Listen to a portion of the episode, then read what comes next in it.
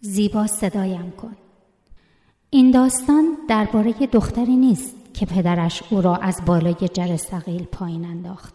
درباره صفحه حوادث روزنامه هم نیست که نوشته بودند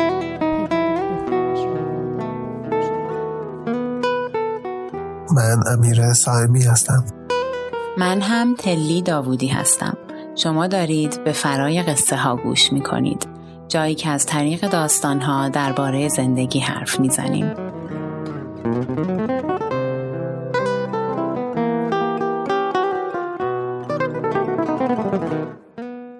ما در قسمت اول اپیزود مربوط به فرزند پذیری در مورد لزوم فرزند پذیری و وظیفه انسانی که ما داریم برای پذیرفتن کودکان بی سرپرست و بد سرپرست صحبت کردیم با استفاده از کتاب زیبا صدایم کن و تجارب و داستانهای یک روز از زندگی زیبا. توی این قسمت در مورد مشکلات این پروسه برای پدر مادرایی که می‌خوان فرزندی رو بپذیرن می‌خوایم صحبت بکنیم. آره اما قبل از اینکه راجع به مشکلات حرف بزنیم اولین سوالی که هر کسی که به این موضوع فکر می‌کنه به پذیرفتن فرزند فکر می‌کنه فکر می‌کنه بهش اینه که خب چه جوری باید این کار انجام داد؟ و اصلا فرایند این کار چیه؟ خب ما قبل از اینکه راجع به مشکلاتش حرف بزنیم تصمیم گرفتیم که با یک وکیل دادگستری حرف بزنیم و برای شما توضیح بدیم که اصلا در قانون ایران فرایند فرزند پذیری و فرزند خوانده گرفتن یا سرپرستی حالا همطور که توضیح خواهند داد چجوری هست؟ ما به سراغ سمانه تاهری رفتیم وکیل رسمی دادگستری و دکترای حقوق از دانشگاه تهران و سمانه خواستیم که برای ما به صورت نسبتا خلاصه قدم به قدم توضیح بده که فرایند فرزند پذیری در ایران چطوریه. خب اول اجازه بدید که به صحبت های سمانه گوش کنیم و این فرایند رو باش آشنا بشیم. بعد که صحبت های سمانه تموم شد راجع به این حرف می‌زنیم که مشکلات خانواده های فرزندپذیر و مشکلات فرزندانی که به فرزند خواندگی گرفته شدن چیه. خب بیاید پس به حرف های سمانه گوش بدیم.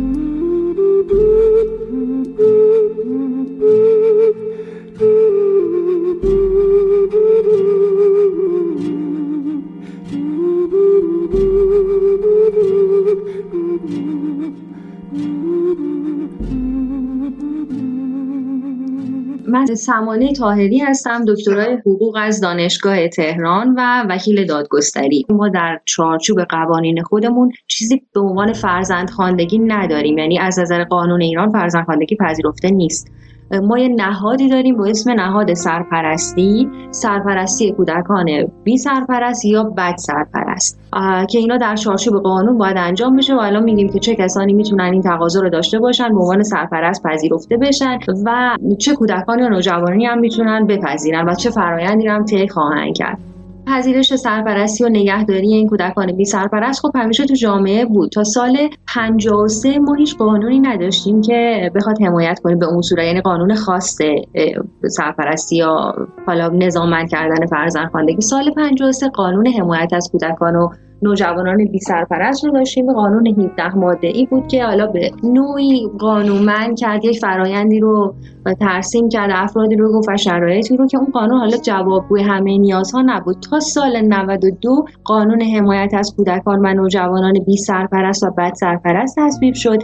الان چیزی که به عنوان سرپرستی کودکان وجود داره کودکان نوجوانان در چارچوب این قانونه. و قانون 37 ماده ایه. حالا اینکه چه کسانی می‌تونن توی توی کشور ما چارچوب نظام حقوقی ما و طبق این قانون بیان تقاضای سرپرستی بدن. اولا که یک سری زوجین هستن حالا زن و شوهری که در چارچوب قانون به عنوان زوج معرفی میشن. پنج سال از ازدواجشون گذشته. هنوز بچه دار نشدن نمی‌تونن بچه دارشن و حداقل هم یکیشون سی سال سن داشته باشه. حالا قانون خودش تبصره میگه میگه اگه پزشک قانونی تایید کنه که اینا اصلا نمی‌تونن بچه دار باشن توانایی بچه دار شدن رو ندارن اون نیاز نیست که پنج سال بگذره. ممکنه همون سال اول زندگی مشترکشون هم متوجه بشن بتونن تقاضای سرپرستی کودک رو بدن. من به ترتیب اولویت اینا رو معرفی کنم. یه نکته خوبی که این قانون جدید داشت این بود که فقط اینطوری نیست که حالا حتما باید زوجین یه خانواده باشن. به موجب این قانون بعد از این رتبه دوم اولویت زنان مجرد زنان و دختران مجرد هستن که می‌تونن تقاضای سرپرستی کنن اما منحصرا سرپرستی کودکان دختر رو می‌تونن بدن. اونها هم دوباره شرط سی سال دارن. بعد از اون رتبه بعدی اولویت زوجینی هستن که بچه دارن ولی حالا تمایل دارن که یه کودک دیگه هم به سرپرستی قبول کنن.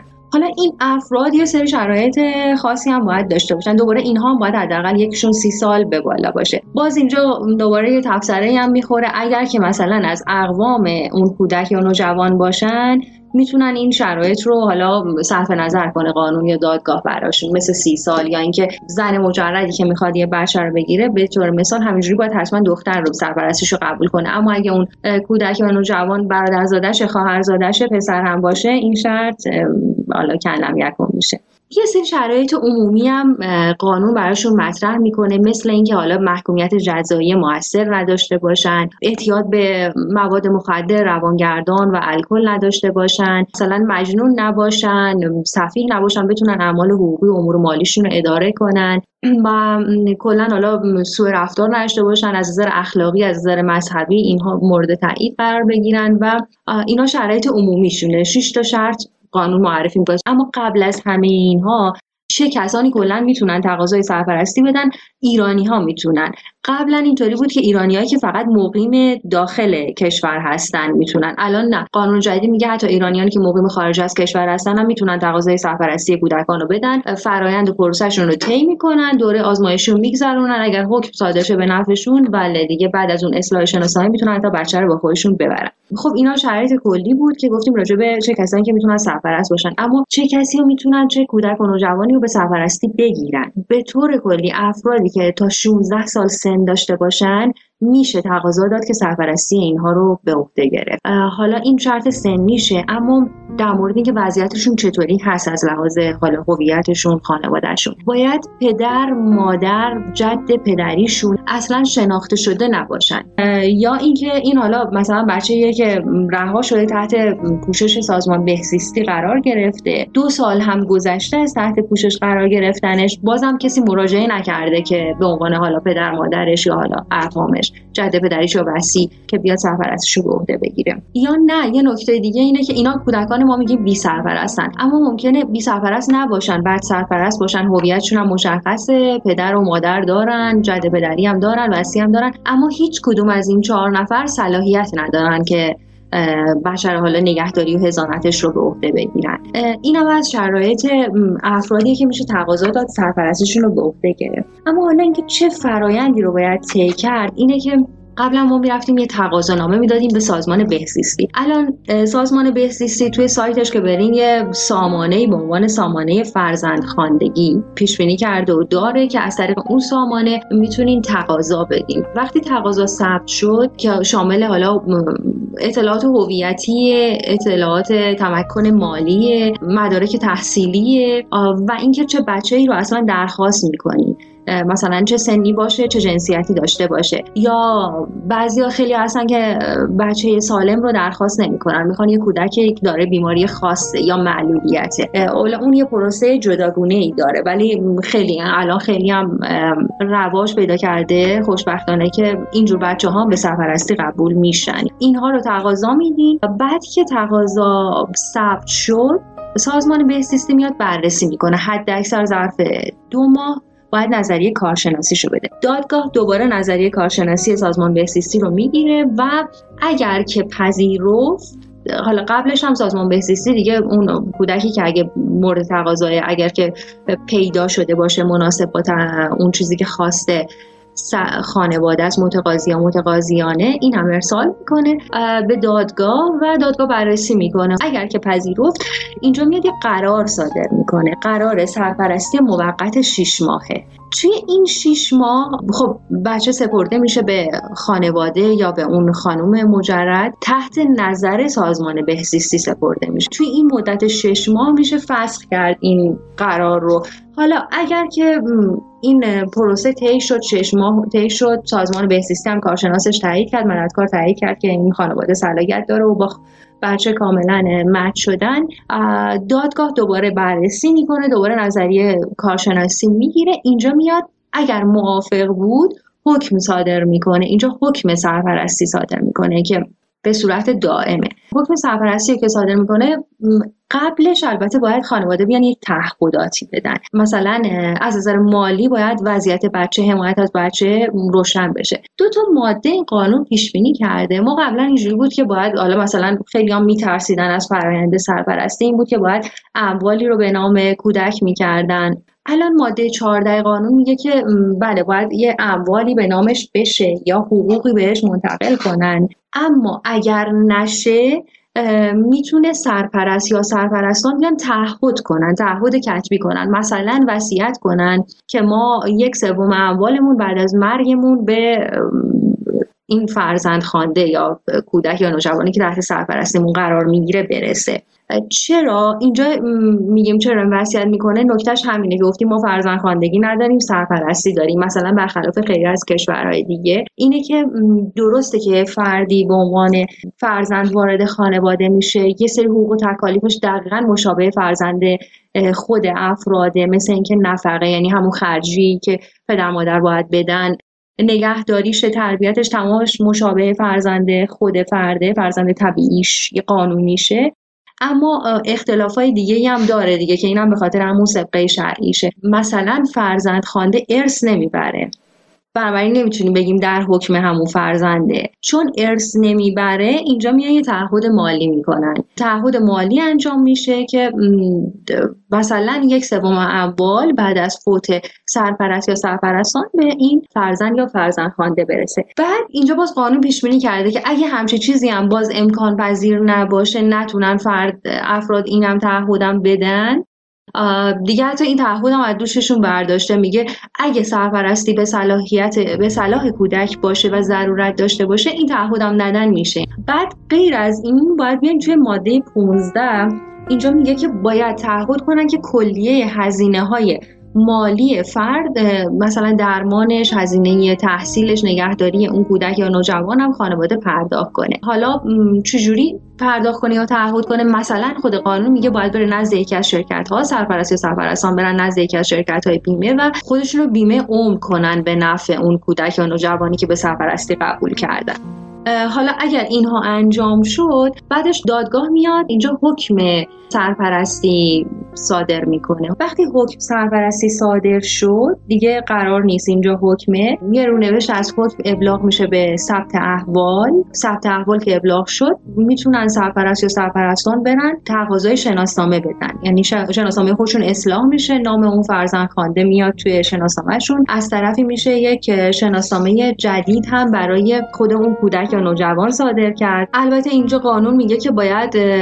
مفاد حکم سرپرستی تو قسمت توضیحات شناسنامه بیاد که به نظر این یه ایراد قانونه. یعنی برای افراد ممکن مشکل ساز بشه دوست نداشته باشن که حکم سرپرستی بیاد. من فکر می‌کنم اگر این نبود توی قانون خیلی بهتر بود. یعنی همچین الزامی نبود. بله توی سوابق ثبت احوال هست سوابق بهزیستی و دادگاه هم هست ولی لزومی نداره که حتما توی شناسنامه خانواده و یا شناسنامه کودک هم ثبت بشه که از طریق پروسه سرپرستی و فرزند خواندگی طی شده و وارد شناسنامه شده. و این خب این فرایندشه امکان فسقش هم وجود داره. مثلا اگر هر کدوم از اون شرایطی که گفتیم سوء پیشینه و اون توانایی جسمی و اعتیاد و اینا هر کدوم از اونها که قبلا برقرار بود که فرد تونست حکم سرپرستی رو بگیره هر کدوم از اونها زائل شد این حکم سرپرستی می‌تونه به تقاضای دادستان یا تقاضای سازمان بهزیستی فسخ بشه.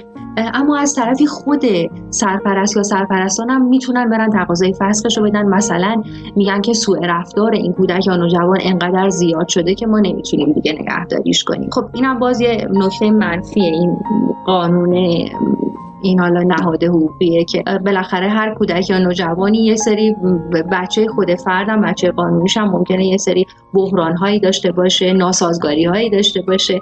اینطوری نیست که آدم بچه قانونیش رو که نمی‌تونه بره پس بده به جایی بگه من دیگه پدر مادر تو نیستم. ولی متاسفانه می‌تونه بره بچه‌ای که به سرپرستی قبول کرده حالا یه سری پیوندهای عاطفی شکل گرفته بینشون بره پسش بده بگه من دیگه نمی‌تونم تحمل کنم. این باز نکته منفیشه. و از طرفی اگر که خانواده فرد یعنی خانواده واقعیش پدر مادر جد پدریش اینها پیدا بشن و صلاحیت داشته باشن صلاحیت نگهداری داشته باشن می‌تونه حکم سرپرستی رو فصل کنه اینجا. حالا این پروسه ای که از قانون پیش بینی کرده از طریق حالا تقاضا به سازمان بهزیستی میشه بری سرپرستی رو بگیری. اما خود قانون هم یه موارد غیر از این رو پیش بینی کرده. مثلا اگر که یه سری افراد بیان ادعا کنن که ما کودک رو پیدا کردیم نه اینکه بریم یه کودکی از توی بهزیستی تقاضا داده باشیم بهزیستی ما معرفی کرده باشه. ما پیدا کردیم. اگر این ادعاشون ثابت بشه و صلاحیت داشته باشن تو اولویت قرار می‌گیرن برای پذیرش سرپرستی اون کودک. حالا گفتیم که این قانون قانون حالا نسبتا جامعه نسبت به قانون قبلی و خیلی خلاها رو پر کرده اما ایراد خیلی خیلی بزرگی داره این قانون که اون هم باز برمیگرده به همون نکته اولی گفتم که فرزند خوانده نداریم و نمی‌تونیم بگیم که این فرزند عین فرزند قانونی افراده. بلکه فرزندی که به سرپرستی قبول شده اونه که امکان ازدواج بین سرپرست و فرزند خوانده وجود داره. متاسفانه قانون من کرده توی ماده 26 که نباید این ازدواج صورت بگیره. اما میگه در صورتی که دادگاه ببینه که به صلاح اون کودک یا نوجوانه می‌تونه به طور استثنایی حکم بده و اجازه ازدواج بین سرپرست و اون فرزند خوانده رو بده. که خب این کلا با مبنا اساس این قانون که تامین نیازهای مادی و عاطفی کودک و نوجوانه و اینکه اصلا اساسا این نهاد سرپرستی پیش بینی شده برای اینکه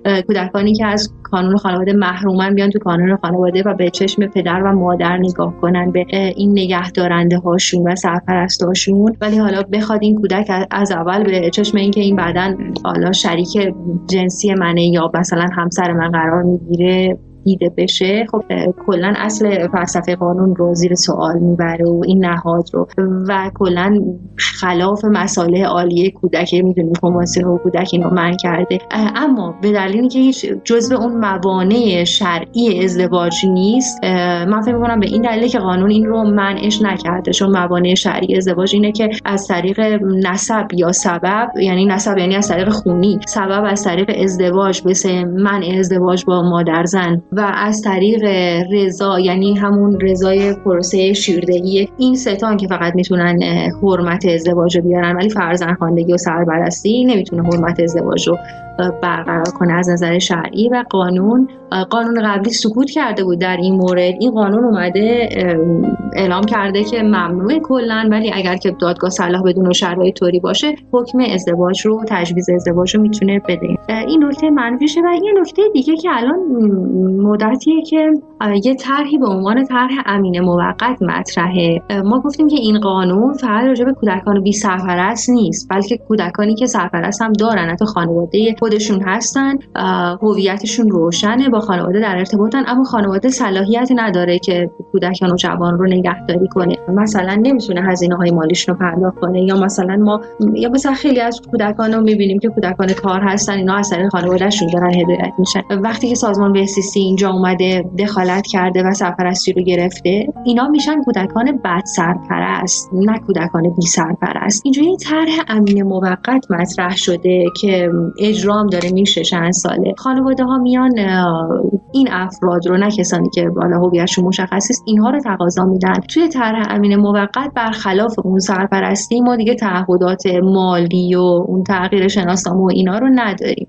بعد از این مدتی که به عنوان امین موقت اینها صلاحیت داشتن سرپرست و سرپرستان کودکان و جوان بهشون سپرده شد. یه مدتی طی شد و طی دو سال خانواده مراجعه نکرد و دیگه اصلا امکانش نبود که به خانواده واقعی سپرده شه. می‌تونن حکم سرپرستی دائم رو هم بگیرن راجع به این کودکان و جوانان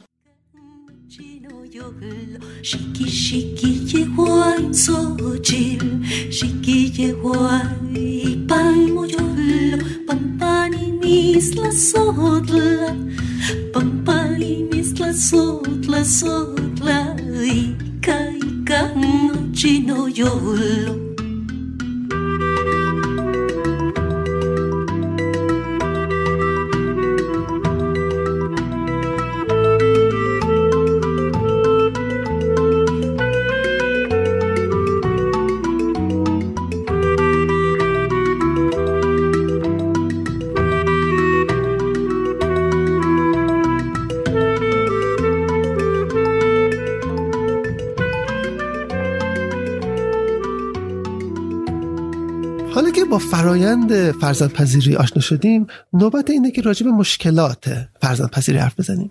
یه چیزی که در کتاب زیبا صدایم کن خیلی جالبه اینه که فرهاد حسنزاده به خوبی تجربه بچه هایی که با مشکل بی سرپرستی یا بد سرپرستی مواجهند رو به ما نشون میده. اما وقتی که داستان راجع به این حرف می‌زنه که اون کسی که زیبا اون رو پدر صداش می‌کنه به سرپرستی گرفته اونجا خیلی تصویر آرمانی و ایدئالی داره از قصه. انگار که دیگه زیبا تمام مشکلاتش حل شده. یعنی هر چقدر که قصه راجع به مشکلات و سختی ها و تجربه روزانه این بچه ها دقیقه درباره فرایند بعد از فرزندپذیری ایدئالگرا و غیر واقعیه من قبل از اینکه این اپیزود ضبط کنیم با پسر کوچیکم امید حرف می‌زدیم اون از من قول گرفت که من راجع به کتاب دیگه که اون خیلی دوست داره حتما توی این اپیزود حرف بزنم. اون کتابی که امید دوست داره و من امید با هم خوندیم اسمش هست جنگی که زندگی من را نجات داد. The War That Saved My Life.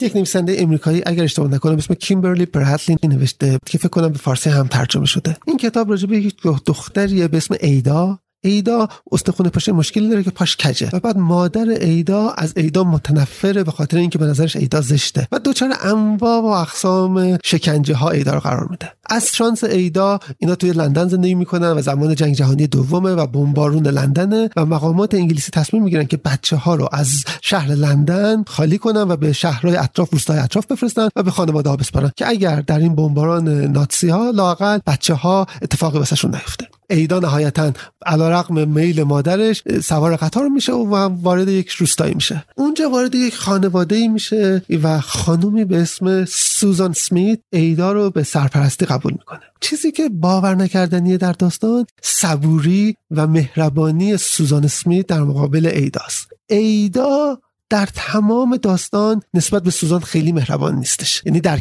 عملش خیلی مهربان نیست. بد رفتاری داره. چون داستان زبان ایدا نوشته شده. ما می‌دونیم که ایدا عمیقا سوزان رو دوست داره. اما اعتمادی به این نداره که سوزان هم واقعا اون رو دوست داره. و به خاطر همین این تروماهای گذشتهش دائما اون رو عذاب میدن و بد رفتاری می‌کنه. اما در تمام طول داستان سوزان با مهربانی و صبوری وصف ناشدنی این بچه رو بهش امنیت میده و نهایتا این بچه رو نجات میده. نویسنده قصه می‌فهمه که اینجوری نیست که شما وقتی یه بچه بد سرپرست یا بی سرپرست رو گرفتید و وردیش تو اتاقش بگه که او ممنون که من نجات دادی. مثل اون مثال سینگر که من تو قسمت اول گفتم. من داشتم غرق می‌شدم. حالا منو نجات دادی و دیگه امنیت پیدا کردم و اینا. اصلا اینجوری نیست. توی این قصه در واقع من چیزی که این قصه من تا آخر هی نگرم داشته هی صفحه به صفحه میخوندم می‌خواستم بدونم که آخر این قصه یه جای ایدا به سوزان میگه که دوستت دارم یا نه. یعنی من تمام این قصه رو لحظه به لحظه میخوندم و یه جاهایی هم که می‌خواستم از پسرم جلوتر بیفتم هی ورق می‌زدم تا ببینم که آخرش آی لاو یو توی این از زبون ایدا به سوزان هست یا نیست. و اگر اشتباه نکنم نیستش در در جلد اول لاقل نیستش. خب البته کتاب در یک جلد دومی هم داره. گرچه که به صورت غیر مستقیم نهایتا در آخر قصه ایدا به سوزان یک جوری میگه که چقدر دوستش داره. این علیرغم اینکه ایدا انقدر وابسته بوده به سوزان اصلا این چیزی نیست که در رفتارش خودش نشون بده. راجع به این موضوع که با بچه هایی که دچار تروما هستن و به فرزندی گرفته میشن. چه مشکلاتی دارن؟ ما تصمیم گرفتیم بخشی از سخنرانی هزوس پالاسیوس استاد روانشناسی رشد در دانشگاه سویل رو واسه شما پخش کنیم. هزوس این سخنرانی رو در, در دانشگاه ماساچوست امهرس می‌کنه و در واقع تو این سخنرانی می‌خواد بگه که جریان آب مخالفی که خانواده های فرزندپذیر باید علیه اون شنا کنن چیه؟ خب بیایید به سخنرانی بخشی از سخنرانی هزوس گوش کنیم تو تو تو تو تو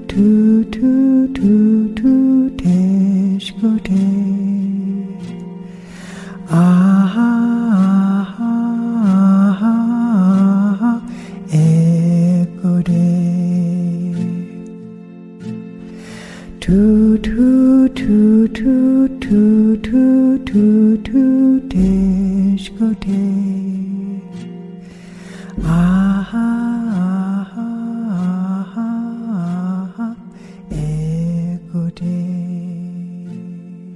صورتهای ذهنی دلبستگی دو عنصر دارند. عنصر اول در این باره است که من چطور دیگران را می‌بینم؟ آیا دیگران و نزدیک بودنشان به من سرچشمه امنیتند یا نه؟ آیا دیگران کسانی هستند که من می‌تونم به اونا اعتماد کنم یا باید از اونا بترسم؟ عنصر دوم درباره اینه که من چطور خودم رو می‌بینم؟ آیا من کسی هستم که گم شده؟ آیا کسی هستم که نیاز به مراقبت داره؟ آیا کسی هستم که دیگران اونو نمیپذیرند و دوستش ندارند؟ یا برعکس؟ درباره کودکانی که قبلا مورد سوء رفتار قرار گرفتند نکته مهمی که باید بدونیم اینه که تصویرهای ذهنی تازه مثبتی که تحت روابط تازه شکل می‌گیرند جایگزین تصویرهای ذهنی منفی و آسیب دیده قبلی نمیشند هر دوی این دو صورتهای ذهنی در ذهن کودک وجود دارند قبلی ها ناپدید نمیشند و تصویرهای ذهنی مثبت تازه جایگزین اونها نمیشند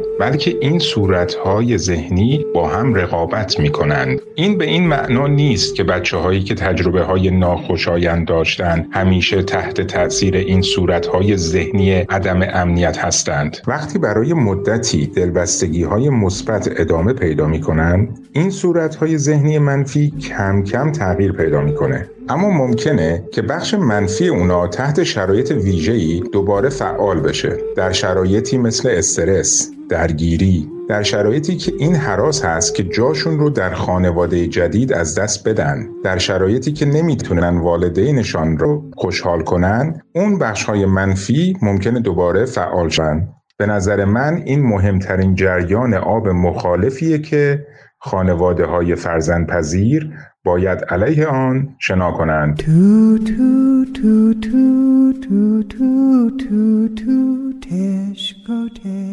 در اعماق روان کودک احساس عدم امنیت، استراب و نگرانی وجود داره که تحت شرایطی خودش رو نشون میده. گاهی اوقات این بچه ها خیالات در هم و برهمی دارند. خیالاتی مثل اینکه ما همگی در یک تصادف خواهیم مرد یا همه خانواده با هم میمیرند. یا خونه ما وقتی که در اون هستیم وسط شب خراب میشه. این خیالات رو بچه نمی‌تونه کنترل کنه. اینها به این دلیله که تحت شرایطی بچه احساس می‌کنه که ثباتش قراره به هم بخوره و دوباره ترکش کنند. یکی از مشکلات این صورتهای ذهنی منفی اینه که دنبال تایید میگردند. این بچه ها طوری رفتار می‌کنن که تایید شه که این صورتهای ذهنی منفی درستند بذارید یک مثال براتون بزنم مونیکا دختری بود که من باهاش کار کردم اون در بچگی تجربه بیتوجهی شدید از سوی مادر زیستیش را داشت مادر زیستیش خیلی آشفته و غیر قابل پیش بینی بود. مونیکا را به فاسترکر بردن اما اوضاع مطابق میل پیش نمی رفت. رفتار مونیکا خیلی پیچیده و غیر قابل فهم بود. بالاخره خانواده پیدا شد که قصد داشت اون رو به فرزندی بپذیره. اما باز هم اوضاع خوب پیش نرفت. به خصوص با مادر غیر زیستیش مونیکا عاشق اون زن بود و خیلی دلش می‌خواست که مادرش بشه. اما بالاخره اوضاع درست نشد و مونیکا برگردانده شد. مسئولین فهمیده بودند که مونیکا را نمیشه در هر خونه گذاشت. او احتیاج به خانواده‌ای واقعا همدل داشت خانواده‌ای متعهد که مشکلات و پیچیدگی های فرزندپذیری را درک کنند برای سومین بار خانواده پیدا شد. اوضاع در هفته های اول خیلی خوب پیش می رفت اما یک شب ناگهان سر میز شام مونیکا روی میز شام بالا آورد. مسئله خاصی نبود و آن شب تموم شد و رفت. مسئله وقتی شروع شد که فردا شبم درست همین اتفاق افتاد و شب بعدش و شبهای بدتر. خانواده اول سراغ دکتر و متخصص رفتن که ببینن بچه چه مشکل سلامتی داره. اما دکترها گفتن که سیستم هاضمه مونیکا هیچ مشکلی نداره. مسئله باید مربوط به احساسات مونیکا باشه. خانواده اول سراغ مشاوری رفتن که تجربه کمی درباره مسائل فرزندخواندگی داشت. مشاور سعی کرد با رفتار درمانی مونیکا و خانوادهش مشکل را حل کنه. مشکل این بود که این مشاور تفسیر اشتباهی از داستان داشت. تفسیرش این بود که مونیکا می‌خواد چیزهایی که به او داده شده رو رد کنه. مونیکا می‌خواد این مادر پدر را نپذیره. مونیکا اینجا خوشحال نیست. او داره هر چیزی را که به او داده اید برمیگردونه. اوضاع تغییر نکرد. وقتی من مونیکا را دیدم فهمیدم اوضاع دقیقا برعکسه. مسئله دیگری پشت استفراغ مونیکاست. مونیکا نمی‌خواد کسی رو رد کنه. او دنبال تایید تصویر ذهنی منفی خودش از دلبستگیه. در تصویر ذهنی مونیکا این حک شده که من زشتم، من سزاوار محبت نیستم، من به دیگران اعتماد ندارم. اونا به نظر خوبن.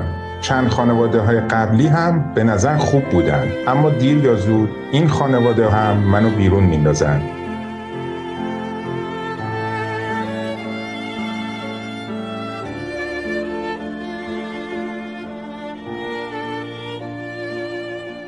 پس بذار من هم کاری کنم که این موضوع تایید شه.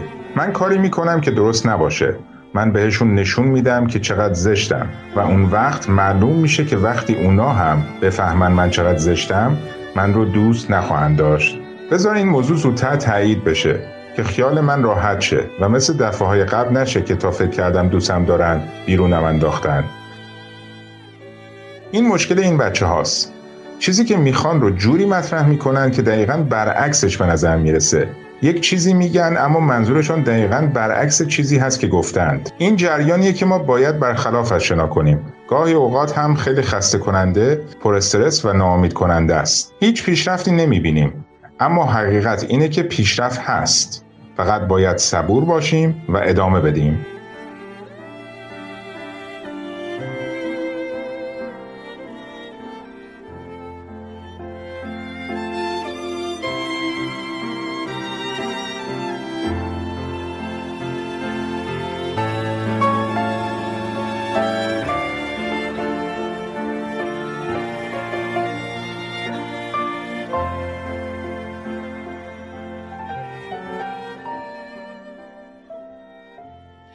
همونطور که توی حرفای حسوس شنیدیم و همینطور تو مثالی که امیر از کتاب جنگی که زندگی من رو نجات داد برامون زد از اصلی ترین مشکلات پدر مادرایی که کودکی رو به فرزندی میپذیرن مثل اینکه اینه که اون فرزند اون کودک هیچ وقت با انگار که رفتارهایی در اصل از خودش نشون میده که انگار باور نداره که دوست داشته شده و این شرایط ثابت ثبات توش هست. و این خب همونجور که حسوس میگه برمیگرده به تئوری اتچمنت یا دلبستگی که مهمترین بخشش اینه که توی سنین خیلی کم تو حتی زیر یک سال نوزاد الگوهای ذهنی برای خودش می‌سازه بر اساس نوعی که نیازهاش جواب بهشون داده شده. یعنی مثلا نوزادی که هر وقت که گریه کرده سریعا دلیل گریهش حالا یا پیدا شده یا بهش رسیدگی شده. یعنی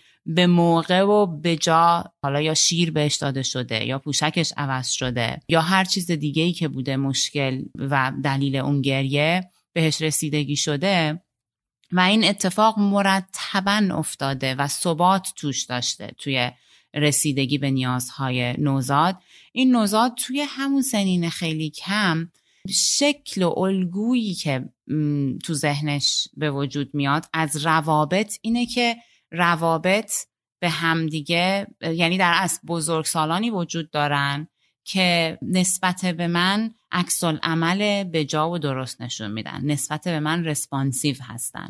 برعکسش برعکس این مثال نوزادیه که نیازهاش به صورت مرتب و دائم بهشون جواب داده نشده. یا اینکه بعضی وقتا جواب داده شده بعضی وقتا جواب داده نشده و این پیام رو نوزاد نگرفته که توی این دنیا توی روابط یه دوامی وجود داره.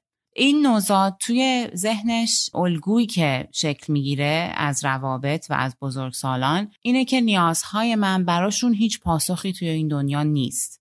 یا پاسخی نیست یا جواب بهشون داده نمیشه یا اصلا معلوم نیست وضعیت دنیا چیه. معلوم نیست نیازهای من کی بهشون جواب داده میشه کی نمیشه. همه چیز نامشخصه و هیچ چیز توش دوام نداره در اصل. بر اساس این تجربه در از همون خیلی خیلی روزهای اولیه سالهای اولیه زندگی کودکان.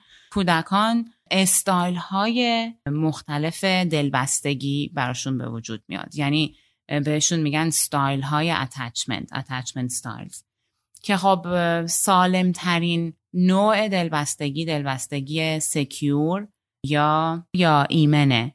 که بچه ها در اصل اینو یاد می‌گیرن که, که نیازهای من براشون جواب هست و, و دنیا دنیای باثباتیه. دنیاییه که می‌دونم چه اتفاقی برام میفته وقتی نیازی دارم می‌دونم چه جوری جواب بهش داده میشه. می‌دونم چه اتفاقی براش میفته و بعد اتچمنت های دیگه یا انواع دیگه دلبستگی انواع حالا ناسازگارش هستن که از جمله به, کل اون دسته از انواع دلبستگی میگن دل انواع اینسکیور یا غیر ایمن که بعضیاشون حالا نوع استرابیشه که فرزند همیشه مضطرب اینه کودک همیشه مضطرب اینه که چه اتفاقی برای من میفته و انواع مختلفی داره. ولی چیزی که ما تو حرفای حسوس می‌فهمیم مشکلی که بچه های بی سرپرست و بد سرپرست دارن که همینطور خودش رو این مشکل بعدها هم نشون میده. تا وقتی که توی خانواده های با ثبات و پر عشق و محبتی قرار گرفتن اینه که اون الگویی که توی اون روزهای اولیه تو شکل تو ذهن نوزاد شکل گرفته نوزاد بد سرپرست و بی سرپرست الگوش اینه که هیچ چیز دائمی نیست و هیچ چیز قرار نیست اینجوری بمونه. حتی وقتی که اوضاع شرایط خوب داره پیش میره من نمی‌دونم که این همیشگیه یا نه. چون نیازهای من توی نیازمندترین دوران زندگیم بهش جواب مشخصی داده نشده. و حتی اگر گاهی اوقات جواب داده شده وقتای دیگه جوابی داده نشده و این خیلی ترس و استراب توی ذهن بچه ایجاد می‌کنه. که حالا یه چیزی که من خودم نمی‌دونستم و تو صحبت های حسوس متوجه شدم که خیلی برام جالب بود اینه که که کودک تو تمام دوران تجربه فرزند پذیریش وقتی که توی یه خانواده هم هست انگار می‌خواد این الگو رو سهه روش بذاره. یعنی این خیلی می‌تونه برای اون خانواده مشکلات زیادی رو ایجاد بکنه بدون اینکه متوجهش باشن که چه اتفاقی داره میفته. برای همین نظر من خیلی مهمه که خانواده هایی که دارن فکر می‌کنن به اینکه کودکی رو به فرزندی بپذیرن اینو متوجهش باشن که چه اتفاقی داره میفته از نظر روانشناسی رشد چه اتفاقی تو ذهن این بچه داره میفته و بعد این رفتارهایی که ما تو بچه می‌بینیم از کجا منشأش چیه و از کجا داره میاد؟ این چیزایی که تلی و هزوس گفتن در واقع از سمت روانشناسانه ماجرا بود. اما این نکته شبه فلسفی سازگار با این حرفام اینه که من می‌خوام اضافه کنم. گاهی اوقات وقتی که می‌خوان مثلا به بچه های فرزند پذیر آرامش بدن بهش میگن که ببین فرزند زیستی فرزند انتخاب نیست. تو فرزند انتخابی. ما تو رو انتخابت کردیم. و بنابراین یه جوری وضعیتت باید بهتره. واسه اینکه تو رو ما خودتو خواستیم. اما فرزند زیستی همینطوری به ما داده شده. گویی قراره که این حرف به فرزندی که فرزند خواندگی گرفته شده آرامش بده. اما واقعیت اینه که این حرف اصلا آرامش بخش نیست. واسه اینکه همونطوری که یه کسی می‌تونه انتخاب بشه می‌تونه مورد انتخابم قرار نگیره یا اون انتخاب برداشته بشه. همونطوری که سمانه هم توی توضیحاتش گفت حتی در قوانین ایران هم شما سرپرستی رو هر آن می‌تونید فسخش کنید. خب؟ و بنابراین اگر که هویت من وابسته است به یک انتخاب اون انتخاب می‌تونه هر لحظه فسخ بشه. و این نکته عجیبیه. اینه که ما گاهی اوقات مهمترین آرامش و ایمنیمون رو از چیزهایی می‌گیریم که که انتخابشون نکردیم. مثلا فرض کنید خانواده زیستی زبان مادری کشور مادری. همه اینها مثل یه لنگری در دنیا هستند که ما چه بخوایم چه نخوایم بهش وصل شدیم بهش متصل شدیم. و توی قصه زندگی ما اینه که ما اینجا هستیم. حالا چه از کشورمون بدمون بیاد چه از مادرمون بدمون بیاد چه از زبانمون بدمون بیاد به حال این یه جایی هستش که ما بهش وصلیم تو این دنیا. بچه هایی که به فرزند خوندگی گرفته میشن این ایمنی رو ندارن. انگار که رهان هیچ لنگری رو ندارن که با اون لنگر به زمین متصل بشن. خب؟ و زندگیشون زندگیه که میگم زندگیه که در هوا دارید انگار فلوت می‌کنید دارید همینطوری شناورید. یه نکته دیگه هم که من می‌خوام اضافه کنم اینه که ببینید فرزند خانده غیر از این مشکلی که درباره الگوهای دلبستگی تلی و حزوس بهش اشاره کردن غیر از این نکته که من راجع به لنگر نداشتن حرف زدم دیگه های مهم دیگری هم هست که واسه این بچه ها در زندگی مشکل به وجود میاره. یکی از چیزها اینه. فیلسوفا با مفهوم شباهت خانوادگی که ویتکنشتاین گفته خیلی آشنا هستن. خب شباهت خانوادگی اصلا ریشش در همینه که ما شبیه پدر مادرمون هستیم. حالا نه همه چیزمون بعضی چیزهامون شبیه خانوادهمون هستن. ما وقتی به خانوادهمون نگاه می‌کنیم بخشای از خودمون رو می‌بینیم. حالا ممکن از اون بخش خوشمون بیاد بعدمون بیاد. بخوایم عوضش کنیم یا عوضش نکنیم. بخوایم ورژن بهتری از پدر مادرمون باشیم یا اصلا شبیه اونها نباشیم. اما با دیدن پدر مادر زیستیمون خب و با دیدن شباهت ها می‌تونیم یک طوری خودمون رو بشناسیم. از اون ورم همینطوره. پدر مادر زیستی وقتی که بچه زیستی دارن کم و بیش می‌دونن که این رفتار این چه الگویی رو داره و چه جوری باید رفتار کرد. اما یک فرزند خونده وقتی که به پدر مادرش نگاه می‌کنه نگاه می‌کنه که اینا شبیه من نیستن. بنابراین این انگار که دنیا واسش کدره. وقتی به پدر مادرش نگاه می‌کنه خودش رو نمی‌بینه. و اگه ندونه که اصلا پدر مادرش کیه اصلا نمی‌دونه که این چجوری می‌تونه قیافه خودش رو اصلا ببینه. یعنی یک مکانیزم مهمی برای شناخت خود که از طریق نگاه کردن به خانواده است در اختیار بچه ها نیست. و این بچه ها همینطور سرگردانن که ما قرار چه شکلی بشیم. و این فقط شکل قیافه نیست اخلاقمون چی میشه؟ این که دنیا واسهشون میگم کاملا کدره پوشیده است. این یه مشکل این بچه هاست یه مشکل دیگه این بچه ها اینه که بخش مهمی از قصه زندگی اینه که ما کجا اومدیم. آغاز ما کجاست. اگه شما جنگ ستارگان رو دیده باشید اون لحظه ای که دارک ویدر به لوک سکای میگه که من پدر تو هم اون لحظه کاملا مهمیه در قصه. واسه اینکه بخشی از زندگی لوک رو روشن می‌کنه.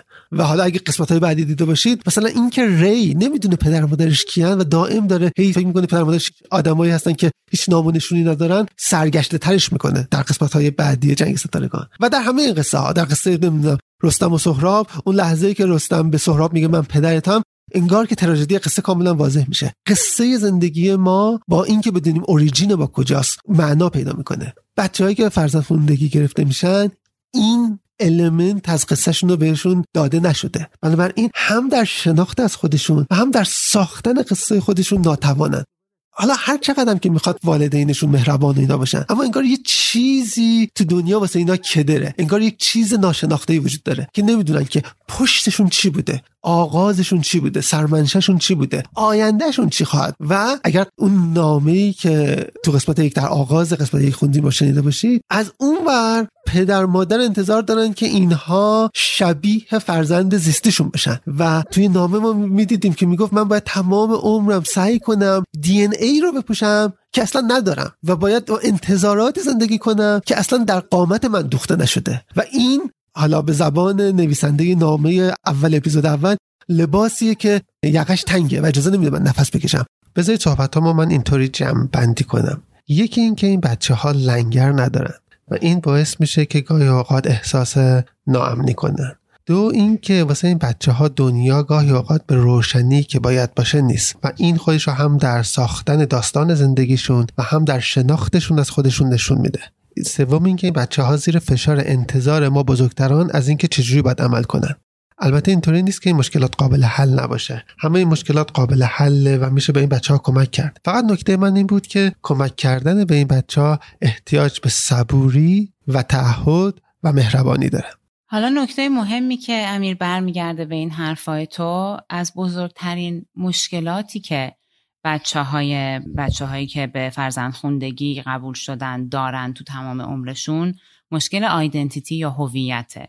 و دقیقا این سه نکته که تو گفتی منجر میشن هر ستاشون به این یعنی به این مشکل دامن می‌زنن. اینکه من کی هستم از کجا اومدم چی قراره بشم به کجا قراره برم مشکل های هویتی. و به خصوص اون مثالی که می‌زدی که انگار که این بچه ها توی هوا شناورن و هیچ لنگری ندارن که به زمین وصلشون بکنه. identity یا هویت حالا بر اساس تئوری های مختلف. مهمترین تئوری که توی research ی که رو adoption انجام میدن بهش نگاه می‌کنن تئوری اریکسونه برای identity development یا پیدا کردن رشد هویت توی بچه ها و از مهمترین نکات تئوری اریکسون همین یه بستر ثابت داشتن همون لنگر است که اول نیاز به اون هست برای اینکه بچه با تکیه به اون بتونه خودش رو پیدا بکنه خودش رو بشناسه. با تکیه به اون چیزهایی که به عنوان داده ها در اصل برای خودش در نظر می‌گیره. اون چیزهایی که ثبات دارن توی زندگیش. این پدر منه این مادر منه این خونه منه به اینجا تعلق دارم به این افراد تعلق دارم و بعد خب توی بچه هایی که به فرزند خوندگی پذیرفته شدن این وجود نداره دیگه. یعنی دقیقا همون اون چیزی که لازمه برای مرحله اول خود اون وجود نداره. و مشکلات زیاد هویتی که دارن اینکه نمی‌دونن از, از کجا آمدن و مثل کیان شکل کیان تمام اینا تشدید می‌کنه مشکلات مربوط به هویت و بعد از مهمترین راه های قابل کردن با مشکلات مربوط به هویت research ی که انجام دادن communication ه communication اینجا به معنای گفت و شنود یا گشوده بودن به صحبت و بحث در مورد اینکه من کیم و از کجا آمدم. حالا مثلا یکی از مقاله هایی که من میخوندم مشخصا communication مربوط به adoption یعنی communication و گفت و شنودی که در مورد موضوع adoption صحبت میشه. حالا اول بگم مثلا این مقاله چی نشون داده؟ خانواده هایی که توشون خیلی به صورت مرتب کامیونیکیشن اتفاق می افتاده در مورد اداپشن بچه هایی که توی این خانواده ها به عنوان فرزند پذیرفته شدن بعدها اعتماد به نفس و عزت به نفس بالاتری داشتن و حالا ویل بینگ می‌گفتن توی این مقاله به معنای خوب بودن حس و حال بهتری داشتن نسبت به کسانی که این گفت و شنود به صورت مرتب تو خونه هاشون شکل نمی گرفته اتفاق نمی افتاده و بعد چیزی که مهمه اینه که که توی یه بخشی از سخنرانی حسوس هم بهش اشاره میشه که ما اینجا پخش نکردیم اینه که لزوما این گفت و شنود نباید مثلا این مدلی باشه که یه زمانی رو می‌ذاریم برای این کار که بشینیم با بچه هامون در مورد اداپشن حرف بزنیم یا در مورد اینکه تو کی هستی پدر مادرت کی بودن. لزوما اینجوری نیست که این اتفاق باید بیفته به صورت مرتب و دائم. بحث اینه که گشوده باشن خانواده ها به اینکه سوالایی که تو ذهن بچه تمام مدت به وجود میاد به این سوالا نه لزوما جواب داشته باشن برای اینا ولی این سوالا در موردشون حرف زده بشه و بچه این این احساس رو بکنه که من می‌تونم تو خانواده هستم که می‌تونم به یه حالت راحت و بدون ترس از قضاوت بدون ترس از اینکه حالا پدر مادرم چی فکر می‌کنن آیا فکر می‌کنن که من خوشحال نیستم آیا فکر می‌کنن که راضی نیستم بدون ترس و واهمه از تمام این چیزها بتونه صحبت بکنه بتونن حرف بزنن با هم یه گفت و شنود داشته باشن. این خیلی مهم بوده. توی برطرف کردن یه سری از مشکلاتی که برمیگرده به ساختن هویت و پیدا کردن خود یا آیدنتیتی خود توی فرزندانی که به فرزندی پذیرفته شدن. من یه چیز تلی می‌خواستم راجع به کامیونیکیشن اضافه کنم و مربوط به حرف تو. حالا حرف تو راجع به این بودش که باید گشوده باشن و اجازه بدن که بچه ها حرفشون رو بزنن. و این نکته دیگه می‌خواستم بگم اینه. اصلا راجع به هر کسی. خب ما بهترین مکانیزمی که بتونیم به دیگران و دنیا دسترسی داشته باشیم از طریق سخن گفتن آدم هست. یعنی من که نمی‌تونم ذهن شما رو ببینم. از طریق حرف زدنه که به ذهن شما دسترسی دارم. و از طریق حرف شماست که می‌فهمم دنیا چه شکلیه. شما به من ممکن چیز مختلفی یاد بدی. بنابراین من برای شناخت دنیا احتیاج دارم که ذهن شما رو بدونم و بهترین مکانیزم شناختن ذهن شما حرف زدنه. بنابراین حرف زدن یک کانالیه که ما با اون دنیا رو می‌شناسیم و خودمون رو می‌شناسیم. خب؟ حالا وقتی که ما حقیقت رو کتمان می‌کنیم و دروغ میگیم یا یا کتمان می‌کنیم در واقع اجازه نمیدیم که دیگران به ذهن ما دسترسی داشته باشن با دروغ گفتن. و اینطوری اجازه نمیدیم که اونا به دنیا دسترسی داشته باشن. حالا راجع به بچه هایی که به فرزندخوندگی پذیرفته میشن به خصوص این بچه ها مشکل مهمشون مشکل اینه که اعتماد باید بکنن به دنیا. خب؟ و وقتی که خانواده حقیقت هایی رو کتمان می‌کنه از بچه ها یا بهشون دروغ میگه. در واقع مهمترین مکانیزمی که برای شناخت دنیا دارن مهمترین کانالی که برای شناخت دنیا دارن این کانال گرفته میشه این کانال مسدود میشه و دنیا دیگه واسه اونا مکسنس نمی‌کنه برای اونا معنادار نمیشه. دنیا واسهشون کدر میشه. اصولا دروغ گفتن خطای اخلاقی بزرگیه. به این دلیل که اجازه شناخت دنیا رو از دیگران می‌گیره از ما و دیگران می‌گیره. این کانال رو میبنده. مهمترین کانالی که ما برای شناخت دنیا خودمون داریم مدت میبنده. اما راجع این بچه ها به ویژه بده. این بچه ها پدر مادری که اونا رو به فرزندی گرفتن مهمترین سورس اینان برای ارتباط با دنیا. وقتی که این سورس کلام اینا نادرست یا خطا هست اینا قبلا مشکل اعتماد به دنیا رو داشتن. و وقتی که این سورس هم سورس غیر قابل اعتمادی میشه اون وقت این بچه ها کاملا فرو میریزن. بنابراین اشتباه مهلک اینه که به این بچه ها راجع به خصوص اوریجینشون راجع به زندگیشون دروغ بگیم یا حقیقت رو کتمان کنیم. یعنی این سم مهلکیه به اعتماد این بچه ها به دنیا و به ما بزرگتران که متاسفانه این اتفاق حالا طبق داستانهایی که آدم میشنوه شاید الان کمتر ولی خب قدیما توی ایران خیلی مثل اینکه زیاد بوده که خانواده هایی که فرزندی رو کودکی رو به فرزندی میپذیرفتن در مورد اینکه این کودک فرزند بیولوژیکال خودشون نیست یا بهش دروغ می‌گفتن یا این حقیقت رو کتمان می‌کردن. که خب شاید دلیلی هم داشتن و دارن شاید کسایی که این کار رو می‌کنن با وجود اینکه به قول تو امیر این بزرگترین اشتباهیه که می‌تونه یه خانواده انجام بده. یه مشکل دیگه ای که وجود داره برای بچه هایی که به فرزندی پذیرفته شدن توی communication یا ارتباط گیری با اجتماع اتفاق میفته یه بخش دیگه communication communication یا ارتباط گیری یا حالا همون گفت و شنود خارج از اون محیط خونه است. یعنی با اجتماع با دیگران در اجتماع. تو اجتماع این بچه ها ممکنه که اتفاقات خیلی کوچیک و به ظاهر ناچیزی براشون بیفته توی ارتباط گیری با اشخاص دیگه تو جامعه. حرفایی بهشون زده بشه که به ظاهر خیلی کوچیک و بیارزش ممکنه بیاد. ولی توی مرور زمان بعد از گذشته زمان اینا اتفاقاتی هستن یا حرفایی هستن که وقتی همینطور پشت سر همه صورت دائم اتفاق میفتن عواقب خیلی مهمی دارن و تاثیر خیلی منفی و مضری روی این بچه ها می‌ذارن که حالا تو انگلیسی به اینا میگن مایکرو اگریشن یا نمونه هایی از خشونت خشونت میکرو میکرو خشونت حالا ترجمه شاید باشه. خشونت های خیلی کوچیک. که مثلا مثالش چیزایی مثل مثلا فرض کن بچه ای که بچه بیولوژیکال یه خانواده ای نیست مثلا تو مدرسه یکی بهش بگه که تو شبیه مادرت نیستی. یا مثلا چه می‌دونم مامانت چقدر از خودت خوشگل تره یا هر چی هر چیزی که در ظاهر میگم ممکنه خیلی بی‌ضرر به نظر بیاد اینا می‌تونه خیلی مهم باشه توی ذهن بچه و اینا برمیگرده باز به بحث communication و اهمیت چگونگی communication توی رشد این بچه ها که یه بخشش همونجور که گفتیم communication توی خانواده است ولی یه بخش مهمیش communication تو اجتماعه. و خیلی مهمه که اجتماع اجتماعی باشه یا آگاهی داشته باشن اشخاص اون اجتماع که این نوع مایکرو اگرشن تا جایی که امکان داره به حد اقل برسه.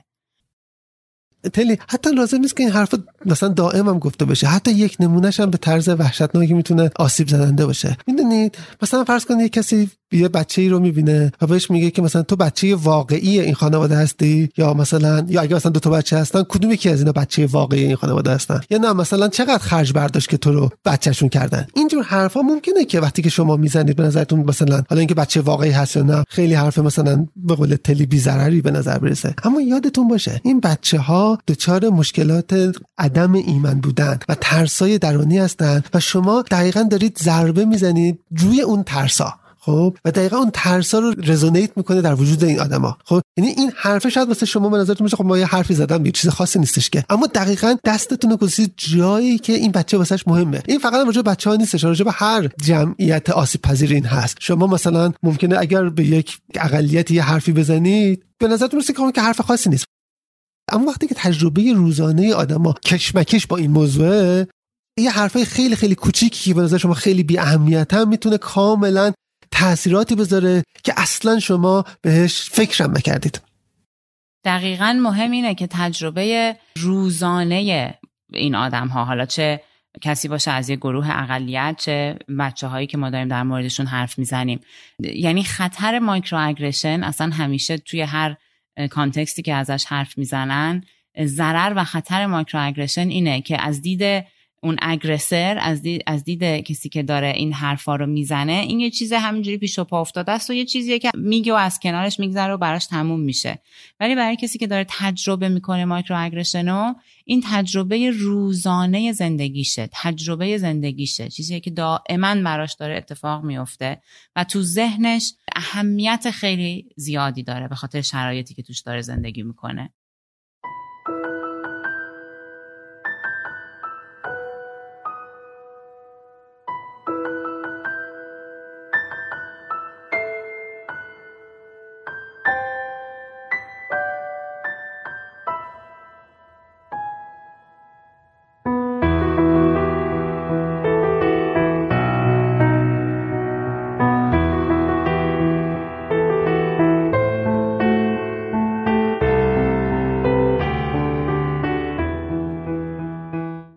قسمت ما یعنی قسمت دوم اپیزودی که در مورد فرزن پذیری بود خیلی در مورد داستان که اینجا حالا کتاب زیبا صدایم کن بود خیلی صحبت نکردیم. ولی در آخر مثل همیشه می‌خوایم که با یه جمله ای از کتاب تموم بکنیم که حالا این یه جمله توی مقدمه کتاب که می‌خوام بخونم. این داستان درباره دختری نیست که پدرش او را از بالای جرثقیل پایین انداخت. درباره صفحه حوادث روزنامه هم نیست که نوشته بودند پدری دخترش را وادار به فروش مواد مخدر کرد. بابای دختر این داستان هرگز با دخترش به سرقت از مغازه طلا فروشی دست نزده و از گاف صندوق فروشگاه خوشخواب رویا چیزی ندزدیده.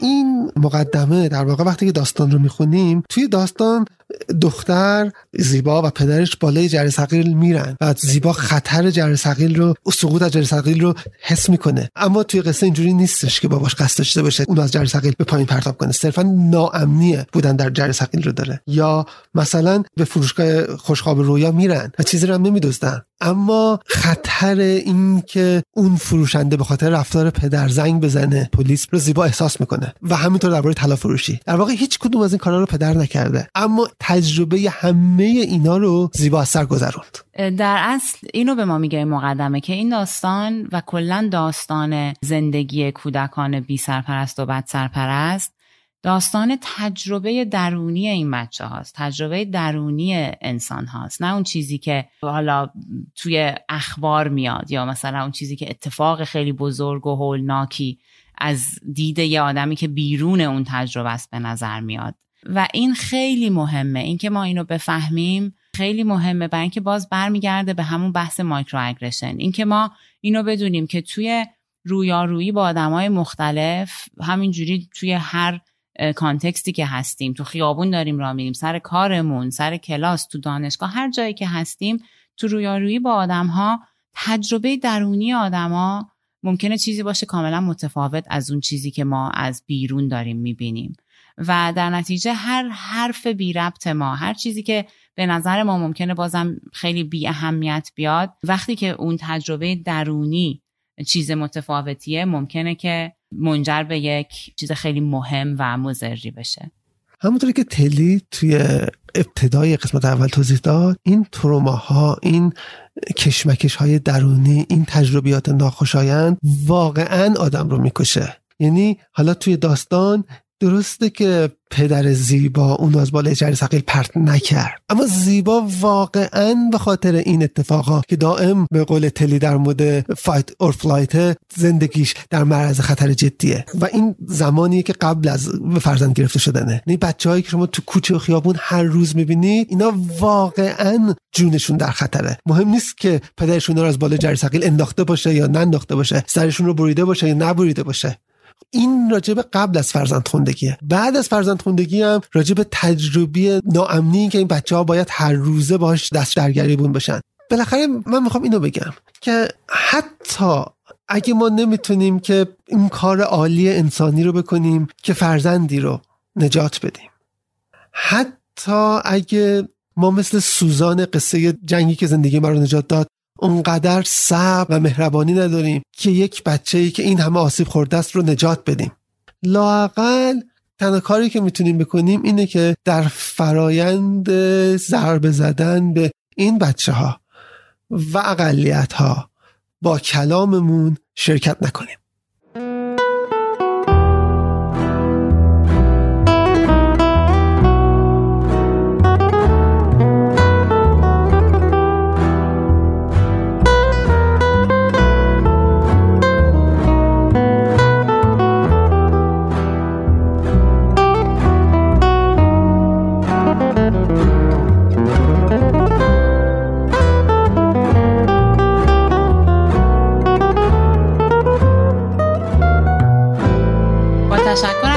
صداهایی که ما رو همراهی کردند مریم علایالدینی تایماز داوودی. و کیوان کیارست برای موسیقی.